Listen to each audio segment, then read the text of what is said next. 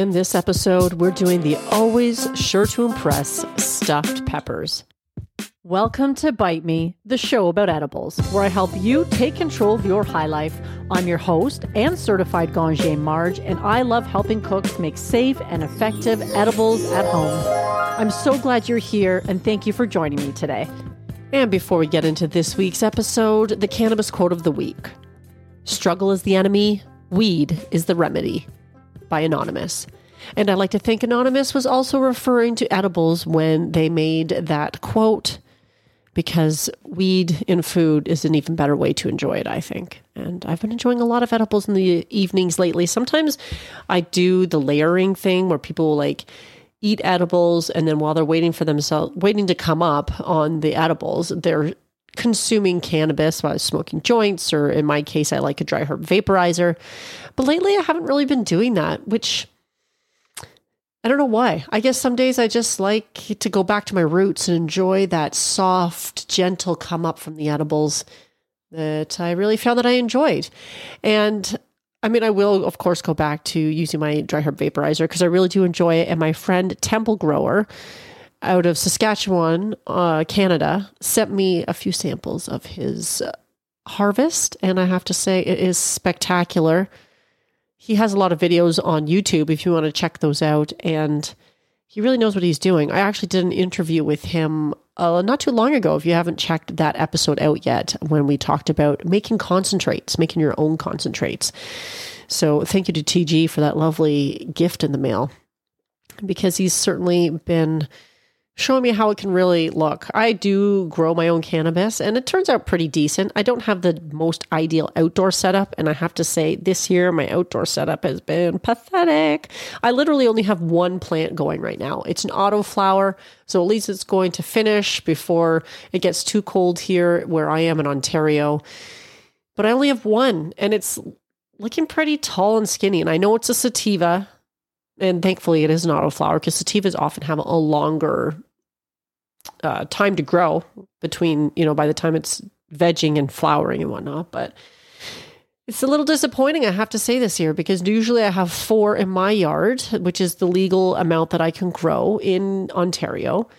And I'll often do four out at my father's house, which I kind of like to do, just not because I need a whole ton of weed, because I'm actually not a heavy smoker by any means, but it's just kind of fun to hear my dad's comments, because he'll often mention how my dad is about to turn 91 years old. In fact, he might be 91 by the time this episode comes out. And I did an interview with him actually quite a while ago. I should go back and listen to that. But he is in his 90s. He still lives at home. He's driving and going out and doing his thing. And he has friends over, probably, well, between coming over and him going out, he's playing pool with friends about 5 days a week. This guy's got a social life. But it was always interesting to hear the comments that he would tell me that he'd get when his friends, many of them churchgoers, would come into the house and notice these weed plants growing. And I always thought that was kind of funny. Growing up, my parents were pretty religious, and they were not very thrilled about my habit of consuming. Actually, at the time, it was a lot of hash, but they definitely weren't too thrilled about my habit of consuming hash, even though I loved it. But my father was a very loving and patient dad, and even though he didn't really understand it, he always listened to me when I would probably drone on and on about the benefits of hash and how it wasn't this gateway drug that they were all saying it was, because I grew up in the time, of course, of I don't think they call it the DARE program in Ontario here, but we had those assemblies where cops would come and tell us about the dangers of drugs and how if you started smoking weed, next thing you know, you'd be shooting heroin in a back alley and all that kind of bullshit that we used to get. And of course, my dad, being an older fellow, probably also lived through the whole reefer madness era. So can you blame him for being a little bit jaded about weed and how, you know, it's not as demonized as it used to be? Of course, I've been very instrumental in that because I've been much more open about my own cannabis use and growing weed at his house, but it's been a really cool project. So I kind of miss doing that this year. I'm a little disappointed because here where I am in Canada, this summer is the only opportunity I have to grow weed. And after that, I have to move it indoors, and because winter is coming. Yeah, I don't like to think about that. So let's move on from that. But I do micro grows when it's not so pleasant outdoors. And that's enjoyable as well. But my setup for that either isn't necessarily ideal for like growing spectacular cannabis, like my friend Temple Grower. So I do recommend you check out some of his YouTube videos. He is a prolific grower who really knows what he's doing, and he has some videos on micro grows, and I'll put those in the show notes because I find micro growing is a super accessible way for people to try their hand at growing weed, but don't want to commit hundreds, if not thousands of dollars to some setup, or they're not wanting to take up an entire corner of a room or a tent or invest in all this time and energy if they're not even really sure they're going to enjoy the process. And microgrows are pretty fun, and they don't take up much time, energy, or space. So he has a video. I'll link to it in the show notes. Now, I have to apologize now that I've been going on for a few minutes that I may sound a little congested because at the time of this recording, I don't know what it is. Allergies? Is it a summer cold? It's definitely not COVID. I have tested for that a couple times out of concern for myself and those around me. But my sinuses just seem to be saying, Marge, not today. Not today. So if I sound a little nasally, that's why. My left sinus in particular has been taking a break from being clear and free and easy to breathe. So it's something I've been having to put up with, which in my line of work as a podcaster is not ideal. Anytime you sound not your usual self, it's a little, but what can you do? The show must go on, as they say. And I am a dedicated professional to Bite Me, the show about edibles. And have I said lately that I'm thankful that you're listening and that you're following along? Because I wouldn't be doing this. I wouldn't be sitting here complaining about my sinus congestion if it wasn't for you guys. So I really do appreciate that. And I appreciate that you're here. And today we're talking about stuffed peppers. I've been wanting to do a stuffed pepper recipe for so long. And I'm not even really sure why. It's not like I cook stuffed peppers all the time, but I've been wanting to make them for a bit. And it's been on my list for probably a few months. But what can I say? I've been getting great guests. And I've been trying different episodes or different recipes rather. So I finally found time to fit it in to my food creation schedule. And a lot of the times these recipes I'm making to try out my own home kitchen, but I'm making them to like eat for dinner in this particular case. So, it got into the rotation finally, and I'm pretty happy that I did it. Because stuffed peppers are one of those dishes that are actually pretty easy to make, if you've never made it before, of course. And not only are they easy to make, but they just look kind of impressive because a stuffed pepper just has a bit of a wow factor. You could take all the things inside the stuffed pepper and put it on a plate, and it would be almost the exact same thing, except you've got this new, cool little edible bowl.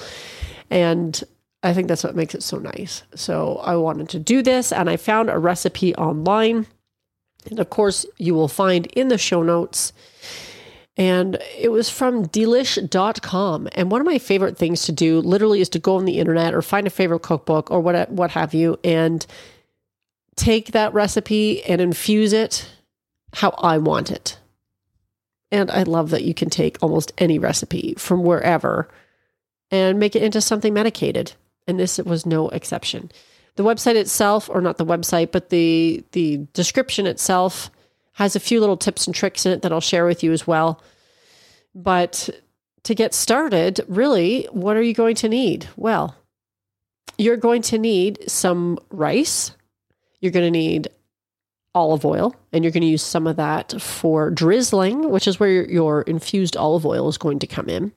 You're going to need an onion, tomato paste, garlic, ground beef, diced tomatoes, oregano, salt, pepper, of course, the bell peppers, and some cheese, because you can sprinkle some cheese on top. And for those of you who are lactose intolerant, you can always skip the cheese or use some kind of alternative, because it was really good with the cheese. So if you can, add the cheese. But this was a pretty simple dish. So I just read through all those ingredients. Like I said, it's going to be linked to in the show notes, so you don't have to worry. But as you can tell, these are all things you probably have in your pantry, or you can easily find at your local grocery store. There is nothing exceptional about the ingredient list for this particular recipe. And that is one of the things I really like about it. And it comes together pretty quickly and easily. And then you put it in the oven. And that's when you can clean up your dishes, or you can go sit on the couch and read a book or listen hey, to an episode of Bite Me, the show about edibles or whatever the case might be. And I'd love dishes like that where there's a bit of that bake time. Now, of course, if you're living in a really hot place and you don't have AC, maybe this isn't ideal. But as I record this today, it is so cold. I don't know what happened. We've been going through a heat wave, and then today it's quite chilly actually. So it'd be a great day for that or cooking. And the oven is preheating. You're going to heat your oil. You're going to cook your onions. Then you put in your tomato paste and garlic, and then you add your ground beef. And then you do drain the fat. So this recipe doesn't actually have, it's a reasonable amount of calories for it, but you're going to drain the fat because sometimes that ground beef really can leave a nice little pool of grease at the bottom of the pan. And then you're going to stir in your cooked rice and diced tomatoes. You add your oregano, salt, pepper. You let it cook for a few minutes to reduce some of the liquid from the diced tomatoes mostly. And then that's when you're going to, and while that's cooking down, you're going to grate some cheese. It called for Monterey Jack. I did not have that. I had a 2-year aged cheddar, which I always have in hand in my refrigerator because that's what I happened to buy. I didn't buy a specialty cheese for this. And that aged cheddar worked just as well as the Monterey Jack, although maybe it'd be nice to try it with that too. And then that's it. Well, of course, you have your peppers. You cut the tops off, and then you put the stuff in the peppers. You put it in the oven. You let it bake. How long did it say you have to bake for? You bake it for 35 minutes. And then you take the foil off that you've covered them with and you let it bake for 10 more minutes so you can really let the cheese get bubbly and to brown a little bit. And of course, optionally, you can garnish with parsley as well for a nice little touch. I didn't actually add the parsley because I didn't have any, but if you happen to have some wilting away in the fridge, then it's a nice little thing to add. And of course, this looks really nice. If you're wanting to really impress, you could add like a side salad and maybe some sliced vegetables or something like that to go with it on the plate so that it looks appealing. You're going to be plating this for somebody special or perhaps just for yourself, but it really makes a nice, well-rounded meal. Now you may be saying, but Marge, how the hell did you infuse this? You haven't mentioned that yet. Well, I'm getting to that because the best part of this recipe is there's a few different ways you can infuse it. Now, one of the things I should mention is that right now I'm living with my mother-in-law, and my mother-in-law, I've probably mentioned this on episodes before because this isn't a new thing. It was since, she's been with us for a few months, and she doesn't really cook anymore. She does make herself tea, and she'll make toast and toast and jam or things like that. Or she'll cook up an egg every so often, but she doesn't really cook anymore. And that's fine. She'll eat she is kind of a picky eater. So I'd say she eats whatever I cook, but no, that's not actually true. But when I cook, she'll eat. But because I'm living with my elderly mother-in-law, I can't really just go around infusing everything because she sees weed as a drug. And she's a little leery of it, a little uncertain, I think. And it's because she doesn't trust it. Now, of course, like my father, who is in his 90s and she's in her 80s, she grew up in that Reefer Madness era. And she doesn't really trust it. So me getting her high, that's probably not going to be a good idea. Not something I'd want to do to her, even inadvertently. So I've been extra vigilant about making sure that I label everything. Not that I wasn't before, because Chris isn't necessarily eating very many edibles these days, like hardly ever, occasionally, but I am extra vigilant always to label my stuff so that people know if they're reaching into the cookie jar that these cookies will get them fucked up or they won't. But most people actually who know me by now know I barely ever bake unless it's for the purposes of getting high or making bread. I do like to make bread too. But she did mention, I don't know who it was that gave her edibles once before, thinking that it might help because she does herself suffer quite a bit of physical pain. And somebody gave her an edible. And she always refers to it as, she mentioned that it got her so high it put her on the ceiling. That's how she likes to describe it, which depending on your perspective could either be a good time or it could be a miserable time. And so she, obviously, consumed too much, if that's how she's seeing it, because she doesn't say it in a positive way. It's not, oh, I was so high, I was on the ceiling. No, it was just like, yeah, it was way too much for me.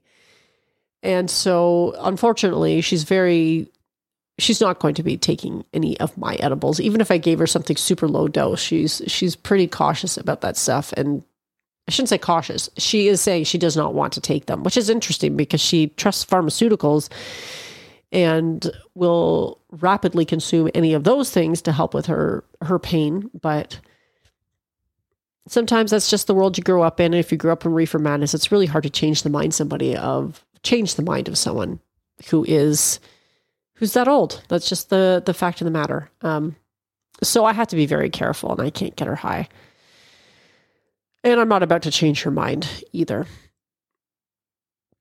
So how I infuse these is basically what you're going to do is you're going to drizzle the olive or avocado oil over the peppers at the time of serving. You could probably also inject a little RSO or something to that effect. Full extract cannabis oil as well. A lot of those come in syringes. You could probably do something like that too, like kind of drizzle it out or put some into it somewhere where it's going to get eaten. But I find the drizzling of the oil is just easier and it looks kind of nice. And it's suggesting you drizzle olive oil on it at the end anyway. So you don't need a lot. I mean, it's going to be dosed to your preference, obviously. But this way you can make a tray. The recipe calls for 6 of these peppers. I didn't actually have 6. I think I had 4. So I stuffed the 4 peppers. And of course, it's going to depend on the size of the peppers that you're using as well. But I had extra of the mixture and I just put it in the pan and baked it with the rest of the stuff anyway. So again, the peppers are always kind of optional, but it definitely looks nicer with the peppers. And so you drizzle it on the end and you enjoy. And that way you can make this tray of your 6 peppers or more if you choose. And then you can dose them to the preference of whoever happens to be enjoying the pleasure of your company that evening. So if, like me, you have a spouse who's not really into weed and an elderly mother-in-law who is certainly not interested in getting high, I can still dose myself and we can all enjoy a lovely meal together and I don't have to exclude anyone. Or you might have somebody, maybe you have more than one oil at home available, or even one that you picked up from a local dispensary where you can also tailor that dose to different people who might be dining with you. So somebody, because I know my tolerance is about double that of my husband's.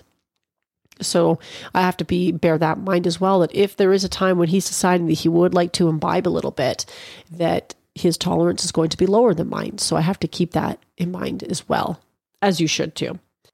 So this could be, if you're ever interested in trying a cannabis-infused dinner for some people at some point, whether it's for friends or whether that's something you want to get into in a line of work or something to that effect, then this could be a good practice dish as well because it does look nice. You can plate it to make it look really lovely. It's quick enough that it can be like a fairly quick weekday meal as well. It was just a really great recipe. So I hope you give this one a shot. I think you won't be disappointed in it. It's pretty foolproof as far as something that's going to turn out tasty and delicious. If you do try it, let me know how it turns out. You can always send me pictures, tag me on Instagram, whatever the case might be, email me. I always love to hear from you and see what you are all cooking up in your own home kitchens. So give it a shot. Let me know what you think. And until next week, my friends, stay high.